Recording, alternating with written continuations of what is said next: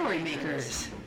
I'm Angie Powers. I'm Elizabeth Stark. And this is Storymakers Show. And today we've got an exciting episode for you. First off, we're going to be discussing autobiography in the books you read at certain periods of your life. So, not the genre autobiography, but your autobiography by the books you read. Yes. As told by the books you you love. Not just read, but the ones that anyway, we'll get there. It'll make more sense later. It's going to make so much sense.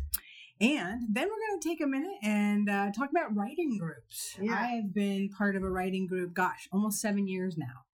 And uh, talk about how that came together, but also some strategies for making your own writing groups. And I have more than one writing group. Mhm. So, writing group monogamy can be another aspect of this conversation. Okay, so let's get started with what are you working on this week? I am. I printed out my manuscript and I'm reading it. I keep thinking, oh, I just will make these changes, or oh, anyway, it's it's it's it's all sort of unfolding a little more slowly than I thought it would. But I'm trying to just sort of back off of done being the goal. The, the it is the goal, but done being the deadline, like the the next goal, and having the goal be like reading this draft because I realize once I read this draft and I'm writing all over it and I'm realizing, oh wait, those two scenes can be one scene and they have to go in a different order. Then I'll have to input all those changes. So Well, also, I think um, ooh, large noise from the office building. uh, there's also something to be said about having the appropriate sized goal for keeping you going. So sometimes when we have a phrase like done, it's not particularly specific and it feels quite large. So I think it makes a lot of sense that you're breaking that down into what do I need to do right now? Yeah, this pass, Mhm. and um, and then you know I will say I spent a, a kind of jam packed 27 hours at the San Francisco Writers Conference where I was pretty nonstop on panels and things, um, and um, it was it was actually really exciting. There's just so much energy. Uh, it's it's very much about pitching agents and that sort of professional side of things. Although the probably the biggest panel I was on was about dialogue, so that which we'll, we'll probably do talk about next week. Um, so that actually was was um, heartening to me because it meant that people were really interested in craft, right? And at the at rock bottom, like it's got to be about the the art the practice, the love of it. So anyway, so that's that was part of my work this week, and it also um, I did you know read the manuscript a little bit in the morning and you know do that, but um, that sort of disrupted things. So um, I'm really looking forward to getting back in and uh, and I'm also you know I'm enjoying this part of it. So I want to I don't want to I don't want to feel like bad about being in this moment of this process. What are you working? Well, surprisingly, what I'm working on, you are working on too. Um, right now, we're doing our pre production to look at shooting in March.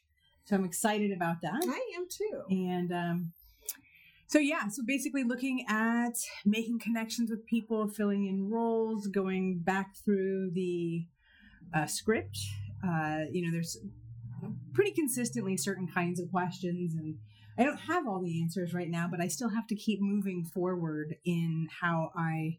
Uh, get people together. So sometimes I'm going to maybe be solving some of the script problems by looking at um, not necessarily creating a whole new scene or creating whatever, but really thinking about the business and what people are doing and what we are noticing as a way to communicate that information. So Partly you're kind of moving into director mode, right? You're thinking Right. about how you're going to, what you're going to be discussing, having the actors do right. with this blueprint of the script. and you know and thinking about blocking because when you look at scripts uh, you know you'll have these huge swaths of uh, dialogue and one of the pieces we bring to it as um, like a director or an actor we bring that that action that visual expression of what's happening for the characters that isn't revealed in dialogue Yeah. and so when you're writing prose one of the things you're doing is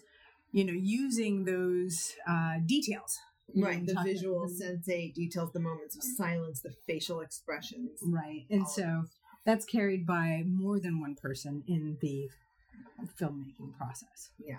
yeah. So uh, very exciting though, and Yes. I'm, I'm glad to have hopped on board and, and helping you get it organized.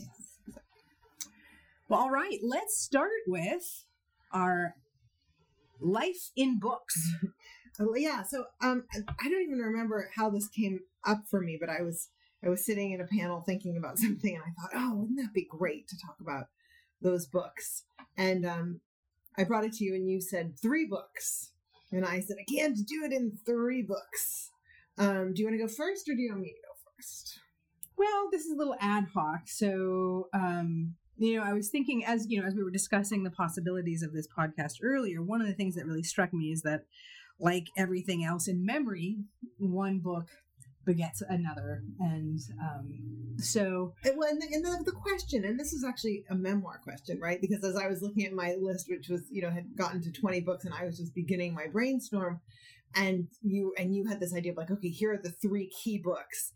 And of course in memoir you have to cut, cut, cut and zero in and shape like what are what what, what story are you telling? So are we looking at the books that impacted us as writers? Are we looking these are great questions. yeah, what is this assignment? I don't know. You're the one who made it up.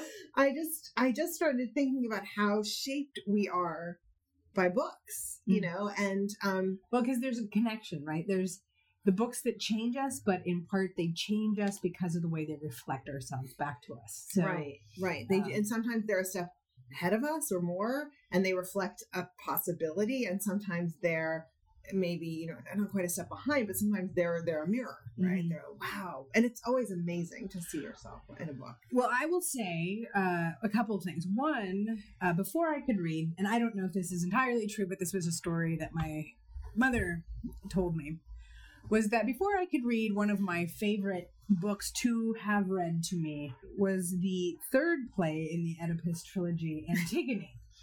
Oh no! and you know ironically when i think about that story there are certain uh, values that i have that i think are reflected in that but i can't imagine that you know three and four i was like rock on I- go I antigone think you were cover your brother with dust Yes, you're standing out there. If they're not going to bury him, you're going to guard his body.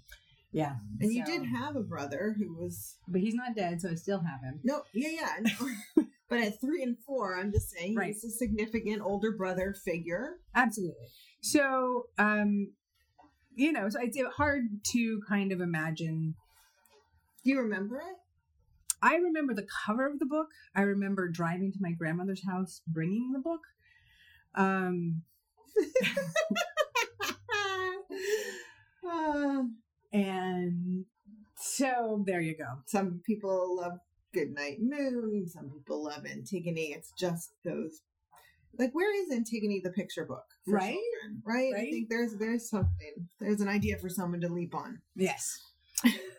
uh, but if we're talking about books that I remember reading myself, um, I, I already told you I was going to cheat and, and and invoke a series, which was um, the Oz books, and I talk about those a lot. And I talk about how uh, you know there's a scene in one of the books where so many outside people have been coming through Oz and to Oz and um, kind of threatening the safety and what's special about Oz. Uh, so Glinda casts a spell on it so that you could walk through Oz, fly over it, be in the heart of this magical place and never know it. And that broke my heart because you wanted to be there. because I wanted to be there. I have to say, I'm sorry to say, I'm putting like this crazy Trump's anti-immigration Read on that. yeah. on Glinda's hiding, hiding Oz. Uh, but before it was like, you know, Oz is the land of sort of freaks, and you know, so there's that kind of like, oh, we we outsiders get to be the insiders, but but there's a darker read too. Except for if you go back and you look at the biography of L. Frank Baum, he was actually a big lefty, a feminist. Like, Totally. so I think your Trumpish read on it is not actually good. accurate. I'm glad. What was actually happening was he was trying to end the series.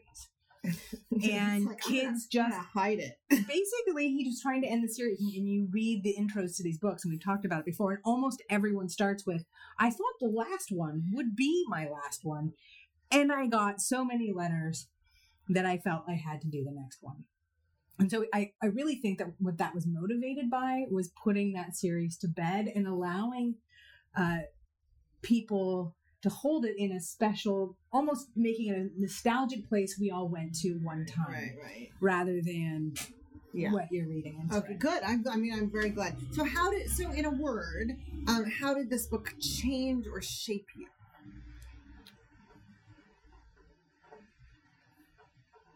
Or It reflect? reflected, I think, my desire to, you know, I was raised Catholic. So I want to start with that. Yeah. and then I'm, you know, as a Catholic, former Catholic, um, constantly in search of redemption. And I felt like his books allowed good guys and bad guys more complexity and also just the wonderful magicalness of what I think is I experienced the world to have when I was a kid. And to be in, in the orchard and in the in the kind of rural area that I was in, having come from a suburban place, that there was a way in which it really, I think, touched my sense of the magical in the world, which again is also Catholic. So, uh, All right. I wonder if I should do a childhood book because Yeah. maybe if I harness my story to yours, I'll just do three books or whatever. You know what I mean? I will. Okay. I'll pick from among the list.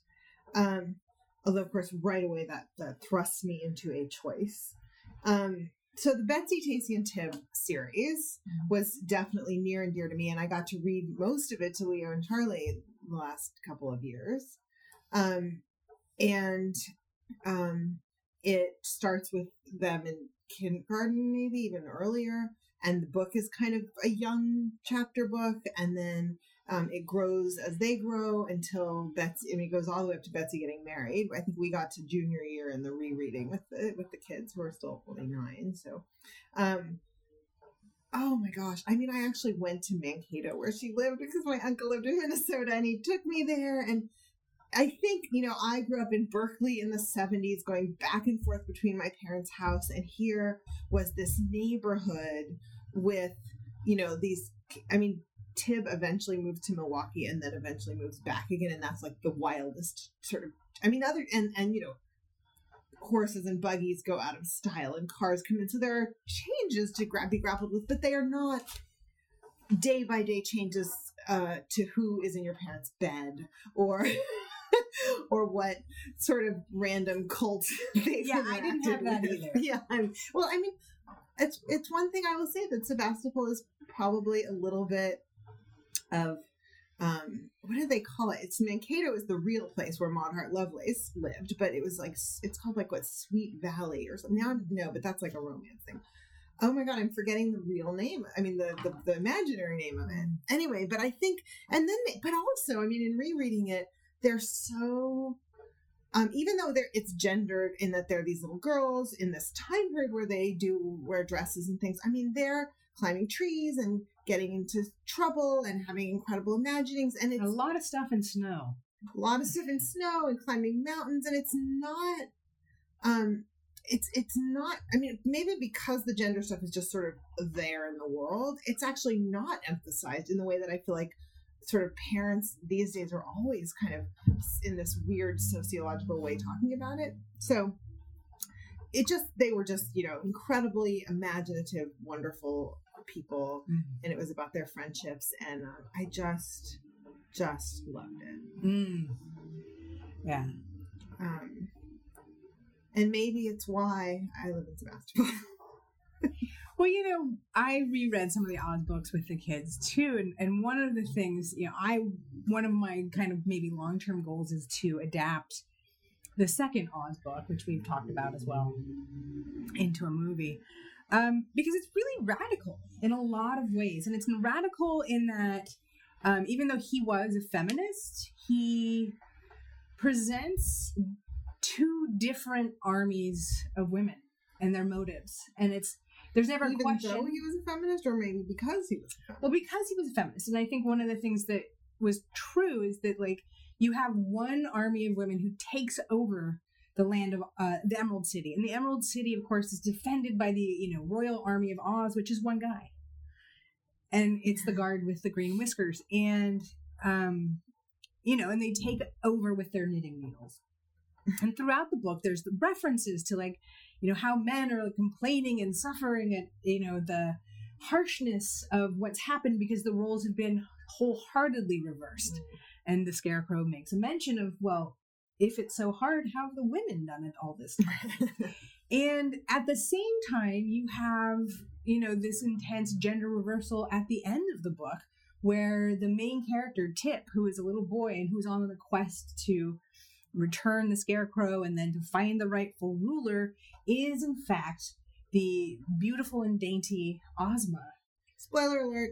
Um, but what I loved about it is you have the army of General Jinjur, who has collected girls from every quadrant, and there's four quadrants in Oz, and their uniforms, even though their skirts show each color of the land of Oz. Mm. So it's this, you know, and so, they're but they're mo- they're unifying, right? But their motives are bad because what they do is they go into the Emerald City and they take over and they take all of the emeralds out and they take all of the jewels that are part of the public mm. space and they keep them for themselves and they sort of hide them away and they don't really rule um, and then you know the scarecrow is seeking to be the uh, ruler again because remember the wizard where left I, him where i come from there are men who have no more brain than you have that they do have one thing you haven't got and that is a diploma exactly so the scarecrow had been left in charge uh, and when he seeks to regain his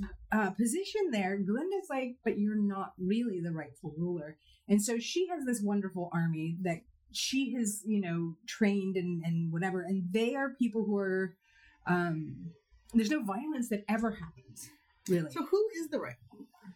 The rightful ruler is Ozma. And, and it's oh, neither, so not, so who, but so not the army and not the scarecrow, but a, a third party. Ozma. Right. So, so Anyway, I'm going to back up for a second on mm-hmm. the, specifics of the world, which are clearly wildly enchanting and memorable, and talk about world building. Yes. Right? Talk about for for for the writers out there who are listening to us, just how how when you know how a reader's enthusiasm for the details of a world can match a writer's enthusiasm mm-hmm. for the details of a world. And what what incredible i mean it not only do we have our own imaginations but then we get other people's imaginations and we get to kind of sail away on those. Yeah i would actually encourage i'll see if i can actually find a section or maybe type it up. One of my favorite things is i was reading it through again as i was listening to the decemberists and they have this song infanta which is like a, a princess but when you listen to that song and you imagine and you imagine glinda coming to the gates of the emerald city she doesn't just simply attack, she doesn't simply siege, and she isn't focused on the army on the whole. She's asking for General Jinjur to give up the person who has hidden the rightful ruler. So it isn't even like a war. It's like the negotiation. Right. The, there is someone who belongs here in, in this role. You're not it. What will you do? Like, I either have to take over your city, which I will do because I'm Glinda, or uh, I will, or you can give me Mombi. So is... Mombi is the witch that um, turned Ozma into Tip, and then was very mean to Tip for a very long time. But um, so anyway, it's again here are these great, well trained people who don't start requirements. Mm-hmm. You know what I mean? So there's just these models that I think are kind of interesting given that these are written in you know the turn of the last century so you know 1900 1902 um, it's so funny though it's like I, am curious about the and i think we're gonna probably do just do childhood this I guess so. but but like this sort of i guess the psychological aspect and then the craft aspect of mm. this like that you know and, and, it's just like you're so beautifully like entangled in the world. You're just like no the story. Here's the story which in a way right. is right like that's the most important thing. And that's and i think that's the thing for everybody out there to remember is like at bottom what your reader cares about is is the whole i mean i don't mean just the story like the plot but like the well i think you know it's the book on its own terms and i think there's something really relevant about the way he chooses the world because it's a very specific world right? So you look at lewis carroll right in his alice books and they have very crazy different Mhm, things and you know uh, visually interesting things. Um and i think there's definitely probably a cultural moment around some of that stuff but i think about you know there's places where people are made out of um like ceramic and they're very fragile In, in the Oz. in the Oz books, right? So as they're traveling through the lands of Oz, you keep coming to these different places. Or, or uh, in one of the books, there's a character called the Shaggy Man, and he has the opportunity. He's done good things, and Ozma wants to reward him. Um, but he's a tramp. He's a traveler, and he has no interest really in getting fine clothes or things like that. So she makes him a very beautiful suit of shags. And so he has this beautiful suit and he is rewarded, but it's in alignment with his sense of value. Yeah. And um It reminds me of, you know, Janet Fitch saying, uh, for a writer, a cliche is anything you've ever heard before. mm, And really, like, what what does it take to let your imagination be so free? Well, I think that's why so many people have done drugs and been drinking while writing. These are not the recommended. Or, you know, or people saying writing naked, things that push you outside of your comfort zone. so I'm seeing Baum, Frank L. Baum, like writing No. naked, drunk, on drugs. That's where it's, these are. These are not necessarily tips that are endorsed by the podcast. Okay, not I'm the go back. What allows you to let your imagination run so wild? well, I would also say, if we're going to use him as an example, he's actually having a conversation about real things. Yeah. And what he's done is convert them to metaphors. So, um, and and that's and they resound sort of timelessly, but out of the moments of history Mhm. that they.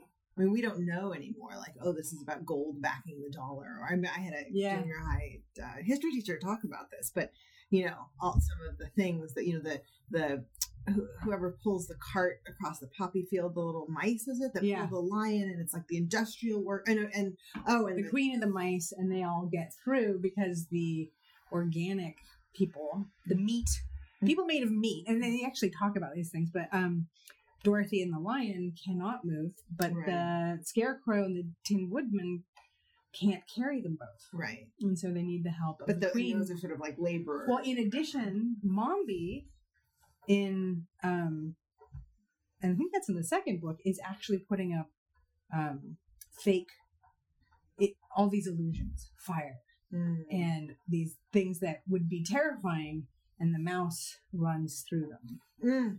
That is like so heartening at this very moment, isn't it? Somehow Yes. the like the illusions of that the evil witch is putting out somehow, and and, and then also that the Tin Woodsman represents the industrial workers, and the farmers are represented by the scarecrow, and so there are those those things too. And yet, and yet it The story it stands on its own. there. I just want to throw out one more book while we're in the childhood. Okay. we'll we'll we'll move on to talking about writing groups. But I just and it's and it, in some ways it's very different. Um, it's from the mixed up files of Mrs. Vasily Frankweiler. The other like just so and of course so that one's about two kids who run away from home Mm. to the Metropolitan Museum of Art in New York City, and they sort of unravel a mystery there and um, and go in search of the answers. And so it's just really funny to me because it's like one is so much about like home and stability and traditions and all of that, the Betsy Tacy Tib books, and then here it's about running away from home and living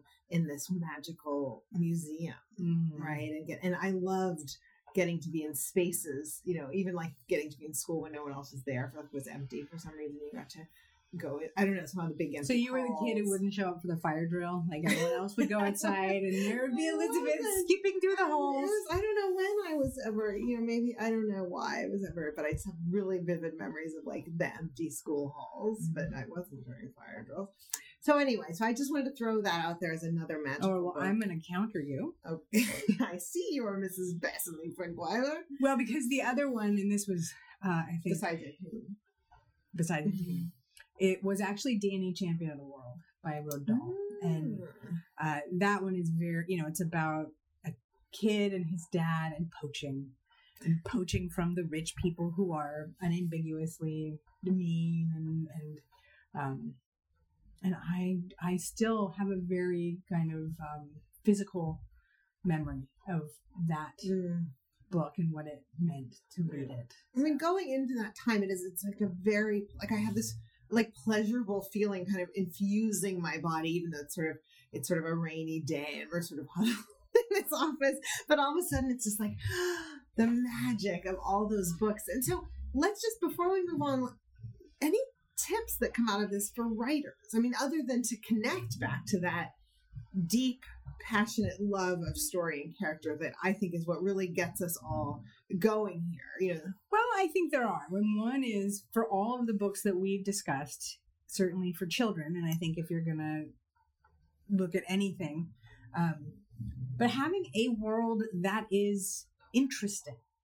The truth is, you know, like we can we can read books about suburban experience and houses that you know millions of us have seen, but often there needs to be something that makes this world a little more vivid, a little more magical. Magical, I mean, all these worlds that we're talking about have some kind of magic mhm, to them. mhm. Even you know, even the the Betsy Tacy Tib ones where it's it is her ordinary. I mean, it's Maud Hart Lovelace's childhood, but I think she's writing looking back on it with great love. You know, Mhm. and and the magic that it was for her, Right, the- right. You know, and so it is magic, absolutely. And then of course the go, you know, sleeping in the Met, right? I mean, how magic is Mhm. that? And Oz, and even the poaching world, right? These are all w- varying degrees of realistic to Mhm. completely complete fantasy, right? All the the whole spectrum of realism to fantasy, but all magic. Absolutely. So cool. Any other thoughts on that? Um, well, you know, I was actually thinking a lot about the relationship of character and story and how I might, you know, succinctly articulate that. Mm-hmm. But the truth is, all characters, sometimes I think people are like, I don't know what their flaw is. I don't know what their, you know, the thing that they're going to change or overcome. But the truth is, all great characters have a worldview. So if, if you can kind of maybe be succinct about how your character sees the world, Mm. and it may not even be the thing that changes for them in the way you view your story but um having that clear broad stroke sense of who that character is you know certainly with kids stories we might almost say that you know these are you know big broad stroke But, and then they and then they define but- each other. Like Claudia has this um, she's the planner, I think, and, and like but she's got all this fantasy level and Jamie is really good with money. That's why she brings him. You know, he's really and he's very um whatever, conservative, fiscally conservative.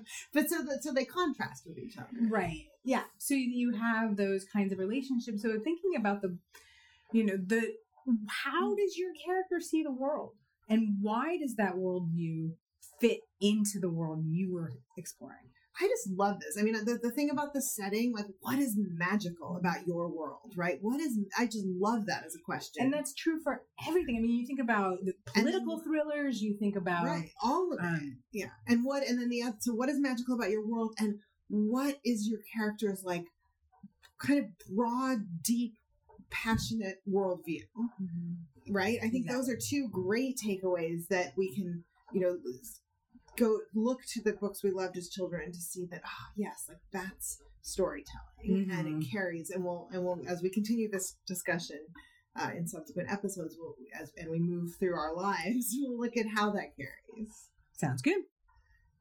Well, let's, yeah. let's talk about writing groups. Yeah. So you were at the San Francisco Writers Conference, and you were saying this sort of came up as a question. People were discussing. Well, yeah, there was actually a panel about writing groups, and people were, and so we all had our different stories about writing groups um, coming out of classes, writing uh, groups being taught as classes, right? Of course, like uh, both I and, and another person there teach classes, and those classes have become strong communities, and and some people then even have sub writing groups from Mhm. within that. Um, for me, it was out of a network of writers. For you, it was from Squaw Valley. But but then it was like, but all of those things are. It's like you can't really say to somebody, you know, go take a class and and connect with the people or whatever. Do you know what I mean? Like, how do you how do you start a class? And then somebody told me this awful story about meeting up with like the neighborhood, uh, you know, email list, right, and put out a call, and people started gathering weekly. There were about six of them, and after six or eight weeks, they said, let's do an evaluation and decide who's going to be in the group. Oh, geez. And they kicked her out. oh my god. Yeah.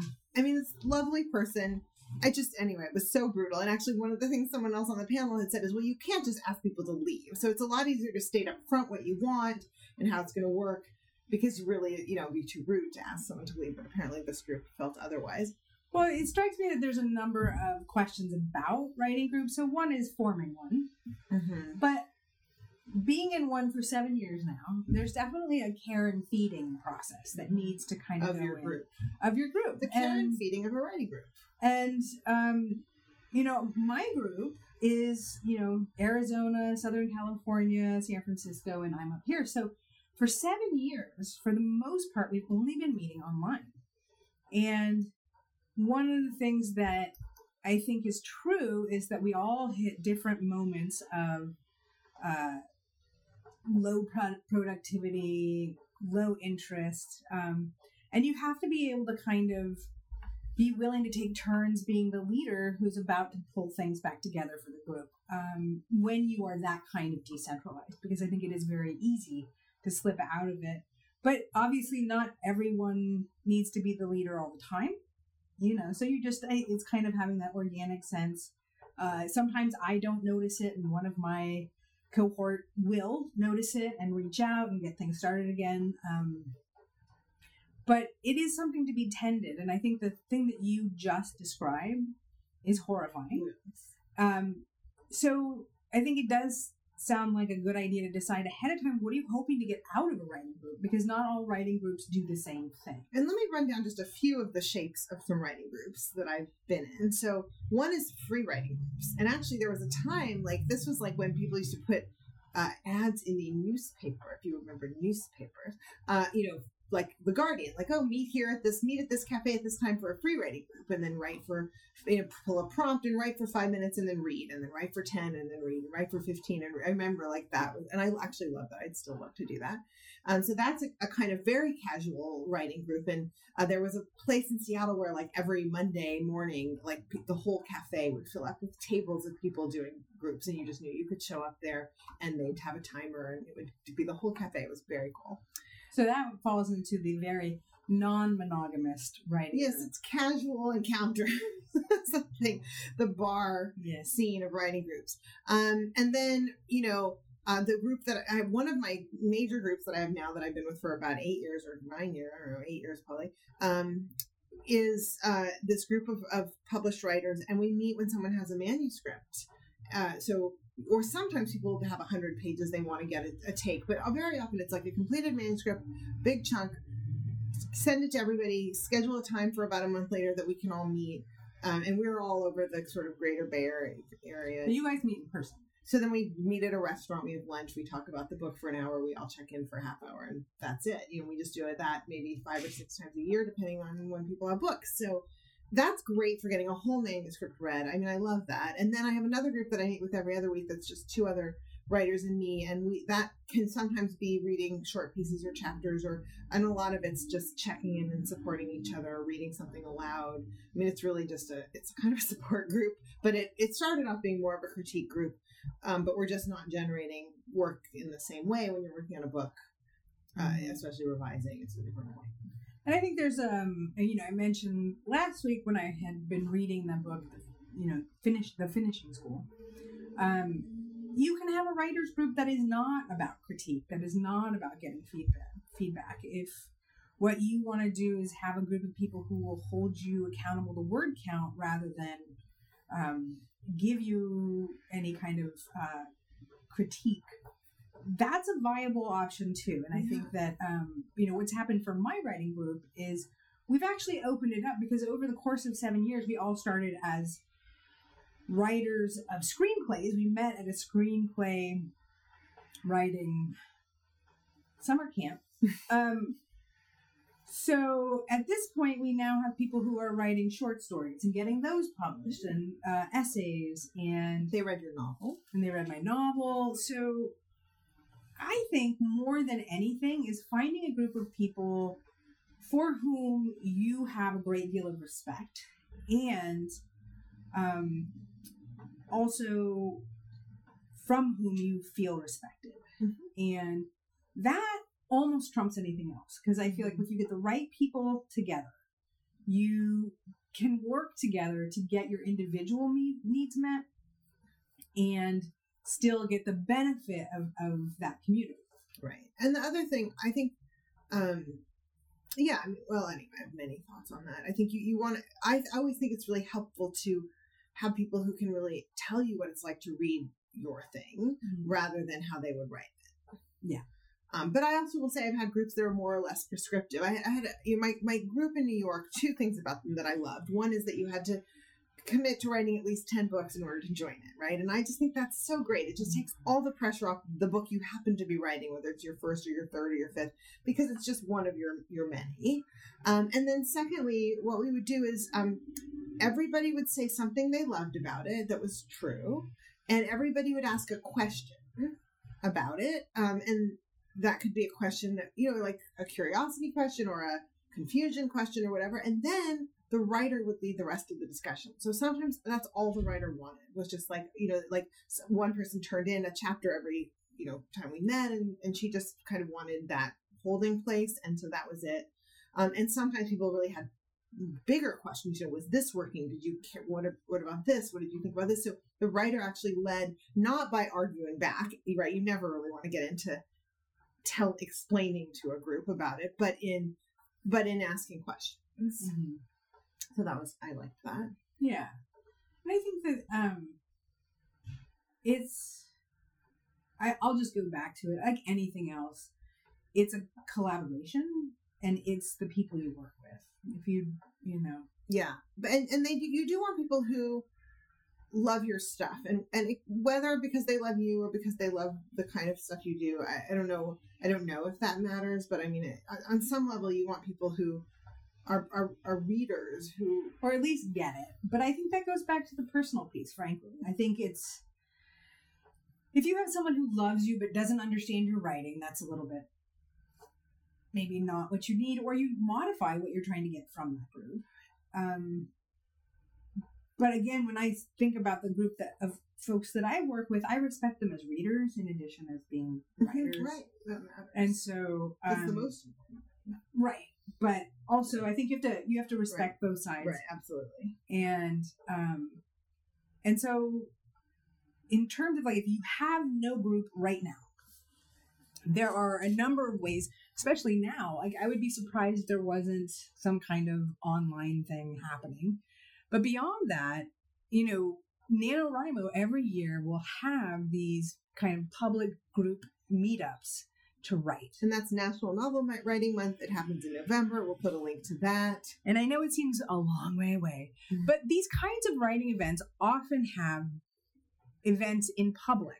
And I have met people on those kinds of things as well. So, And I just want to add, and, and not to, to self plug, but I just want to say that what one thing I love about book writing world is that it's very much a community, and it doesn't have a huge turnover. Even though we'll, we will be opening again in April, we'll have some a few spaces, and um, we do check in, and people support each other tremendously. And out of that, they you know set up text buddies like, "Oh, I'm going to start writing now," or whatever kind of hand holding different people need. So it's and don't that's a, that's a, that is like more than a facilitated writing group. It's a class. It is a class. But I just want to say that that if it's an ongoing class with a kind of consistent group of people, it can be a great way to go.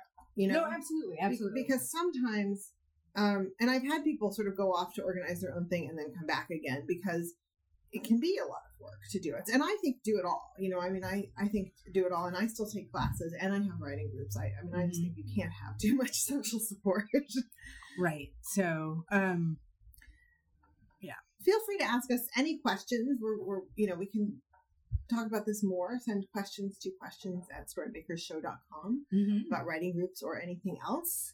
It is time for steal this. T.S. Eliot said, amateur poets borrow, professional poets steal.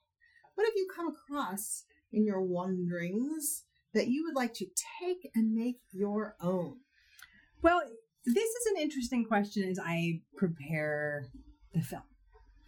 Uh, because film doesn't really call it um, stealing, they call it homage. and I was thinking about a scene where if we don't get a particular location, how could I relocate it? How could I set it up so that we can still get that information, but not right there? And uh, I was thinking about a hitchhiking scene, and I was reminded of it happened one night. There's a wonderful scene, Claudette Colbert and Clark Gable, and they're on the side of the road, and she's kind of you know looking down her nose at him. She's a rich heiress. He's a kind of working class journalist, and so and of course he's looking down his nose at her as well. And so he's trying to show her how it's done, and he's doing a series of hitchhiking maneuvers to get someone to stop. Nobody stops for him. and then she sort of looks at him, walks to the edge of the road, and simply lifts her skirt above her ankle, kind of mid calf. And of course, the next, very next car comes to a screeching halt. And the next scene, she's riding in the front and he's in the bed of the truck. So, are you going to steal her technique? Is that what you're going to well, I for just, your hitchhiking? Well, what I was just saying is that even if you don't steal that exact series of actions, the idea that you have uh, a common goal. They both want to get picked up. Mm-hmm. But that common goal actually is then heightened by this competition that they have around who can get a ride. And it really reflects their relationship. So, what I want to steal uh, is that it happened one night hitchhiking scene, which I will put in the show notes as well. Um, but that's not stealing, it's homage. okay, good. Well, I mean, that's uh, that's that's the deal, right? That's sort of why. I mean, I think if this were wildly illegal and immoral, it wouldn't be a, a regular episode. It might just be one show. Um, I'm just going to say, and it actually gives me an idea for a podcast, which is because I was at San Francisco Writers Conference, um, people were pitching, pitching, pitching, and there's a point where you know 10 people come sit down at the table and they i give them each two minutes and then we change and we do it again with like another table and another table 12 people anyway so it's like this hour and a half of like pitches and um, it turns out like I'm fantastic at helping other people really quickly like hone their pitches. Um, but it's so so hard for me to do myself that I actually thought maybe we could do a pitching workshop, you and me, mm-hmm. in an episode where I will bring in an attempt to pitch my novel, and maybe you could bring in an attempt to pitch your movie, and we can actually work on them together and just kind of as a way of going through that process of pitching, which I think you're really good at helping other people do. I'm really good at helping other people do. Still really hard to do for yourself. Yeah. So like so know, much of art. I don't know how vulnerable you want to be, but I'd like to steal that from the San Francisco Writers Conference. And I want to remind everybody that the Sonoma County Writers Conference is coming up in Writers Camp. Oh, Writers Camp. It's a camp because it's beautiful. It's in May. It's going to be spring in Occidental. It's just fantastic. And we're going to have Ellen and me, generative writing, but the, there will be agents and authors and people you get a chance to really talk to because it's 24 people, incredible food. Anyway, come join us. Um, if you have questions, you can email me or go to Sonoma County Writers Camp.com and check it out. We'd love to get to work with you. And be sure to leave a review on iTunes, Stitcher, or wherever else you found this. If your grandmother was listening to this and left it, go ahead and let her know you enjoyed it as well. All right. Have a great.